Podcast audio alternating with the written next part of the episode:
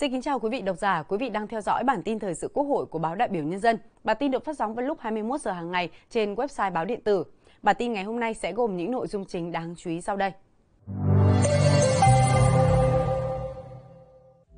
Phó Chủ tịch Thường trực Quốc hội Trần Thanh Mẫn dự ngày hội đại đoàn kết toàn dân tộc tại Bắc Giang.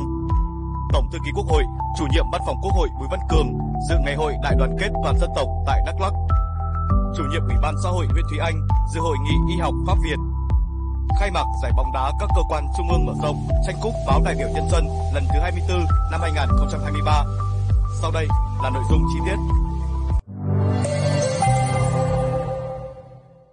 Chiều mùng 4 tháng 11, nhân dịp kỷ niệm 93 năm ngày truyền thống Mặt trận Tổ quốc Việt Nam ngày 18 tháng 11 năm 1930, ngày 18 tháng 11 năm 2023, Ủy viên Bộ Chính trị, Phó Chủ tịch Thường trực Quốc hội Trần Thanh Mẫn đã về dự ngày hội đại đoàn kết toàn dân tộc tại thôn Vân Trung, xã Lam Cốt, huyện Tân Yên, Bắc Giang.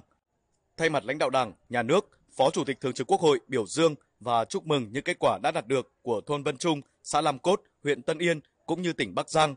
Phó Chủ tịch Thường trực Quốc hội mong muốn các cấp ủy Đảng, chính quyền, mặt trận Tổ quốc, các đoàn thể và nhân dân phát huy kết quả đã đạt được, tiếp tục quan tâm giữ gìn, phát huy đoàn kết tích cực, hưởng ứng và thực hiện các cuộc vận động, phong trào thi đua yêu nước, nhất là cuộc vận động toàn dân đoàn kết xây dựng nông thôn mới, đô thị văn minh, người Việt Nam ưu tiên dùng hàng Việt Nam, bảo vệ môi trường, xây dựng địa bàn dân cư sáng, xanh, sạch đẹp.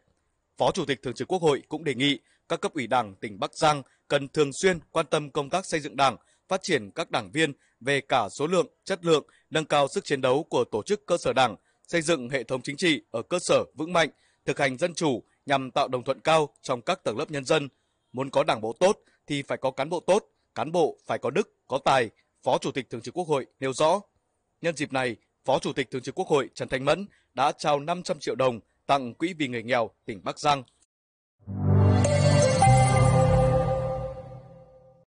Ngày 4 tháng 11, tại xã Ia Tiêu, huyện Cư Cưng, Đắk Lắk đã diễn ra ngày hội đại đoàn kết toàn dân tộc ở khu dân cư thôn 3. Đây là khu dân cư được huyện chọn làm điểm tổ chức ngày hội đại đoàn kết toàn dân tộc năm 2023.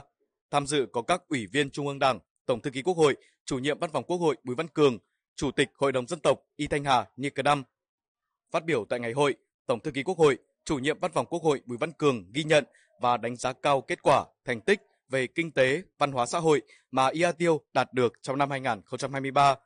Tổng thư ký Quốc hội mong muốn toàn thể nhân dân trong xã Ia Tiêu, huyện Cư Cưng tiếp tục cố gắng nhiều hơn nữa, luôn tiên phong trong thực hiện đoàn kết, đi đầu trong các cuộc vận động, phong trào thi đua yêu nước của huyện, của tỉnh và cả nước để mỗi người dân của xã Ia Tiêu đều có cuộc sống ấm no, hạnh phúc. Cấp ủy đang tiếp tục quan tâm lãnh đạo, chỉ đạo các cơ quan chính quyền, các cấp phối hợp chặt chẽ hơn nữa với mặt trận cung cấp, lắng nghe, trao đổi kịp thời các ý kiến của mặt trận để tiếp tục quan tâm hơn nữa đến công tác mặt trận, góp phần tăng cường khối đại đoàn kết toàn dân tộc và nâng cao chất lượng công tác này trong tình hình mới.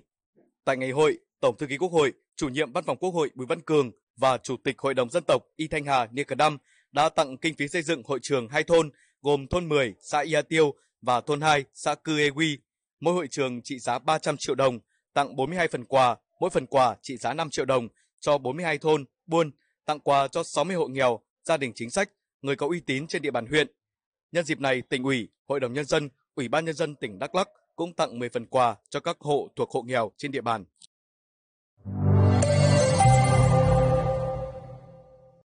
Sáng mùng 4 tháng 11 tại Hà Nội, thiết thực kỷ niệm 50 năm thiết lập quan hệ ngoại giao Pháp-Việt Nam, Trường Đại học Y Hà Nội phối hợp với Hội hữu nghị và hợp tác Việt Nam Pháp, Liên hội Y tế Pháp Việt Nam và Đại sứ quán Pháp tại Việt Nam tổ chức hội nghị Y học Pháp Việt. Phát biểu tại hội nghị, chủ nhiệm Ủy ban xã hội Nguyễn Thúy Anh vui mừng cho biết, Việt Nam là một trong số các nước được hưởng nhiều nhất thành quả của hợp tác bệnh viện do Bộ Đoàn kết và Y tế Pháp tài trợ và có 3 viện Pasteur đang thực hiện dự án của Pháp với 100 triệu dân. Việt Nam có nhu cầu rất lớn về chăm sóc sức khỏe, từ đó có thể đề xuất hợp tác với cách tiếp cận để cùng chia sẻ thành công. Chủ nhiệm Ủy ban xã hội Nguyễn Thúy Anh tin tưởng hội nghị sẽ tạo diễn đàn thực sự để trao đổi kinh nghiệm, ý tưởng, các phương pháp làm tốt, đặc biệt là đổi mới sáng tạo trong lĩnh vực chăm sóc sức khỏe, từ đó mở ra triển vọng hợp tác mới giữa Việt Nam và Pháp. Và bảy chuyên đề tại hội nghị chính là sự phản ánh khát vọng của các bác sĩ, nhà nghiên cứu xuất sắc, tận tâm của Pháp và Việt Nam với mong muốn cung cấp dịch vụ chăm sóc sức khỏe tốt nhất cho người dân trước các thách thức mới về y tế.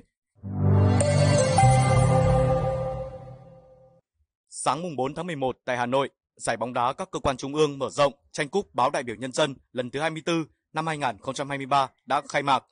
Phát biểu khai mạc, Bí thư Đảng ủy, Tổng biên tập báo đại biểu nhân dân Phạm Thị Thanh Huyền, trưởng ban tổ chức giải nhấn mạnh, đây là giải đấu được báo đại biểu nhân dân tổ chức hàng năm hưởng ứng và thực hiện cuộc vận động toàn dân rèn luyện thể thao theo gương bác Hồ vĩ đại với mong muốn tạo sân chơi lành mạnh, bổ ích, thúc đẩy phong trào thể thao, rèn luyện sức khỏe cho cán bộ, viên chức, người lao động của các cơ quan, đơn vị tham gia. Thông qua giải đấu cũng nhằm thắt chặt tình đoàn kết, gắn bó giữa các cơ quan, đơn vị hơn nữa.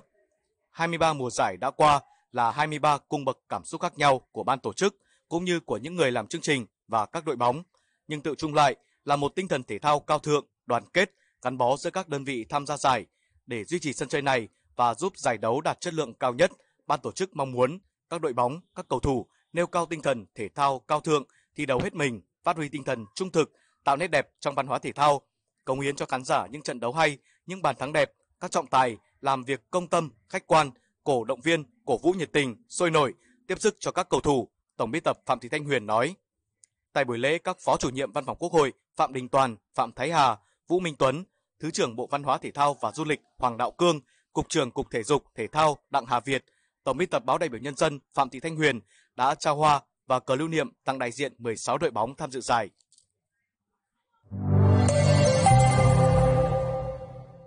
Bản tin ngày hôm nay xin được kết thúc tại đây. Cảm ơn quý vị đã dành thời gian quan tâm theo dõi. Xin kính chào tạm biệt và hẹn gặp lại.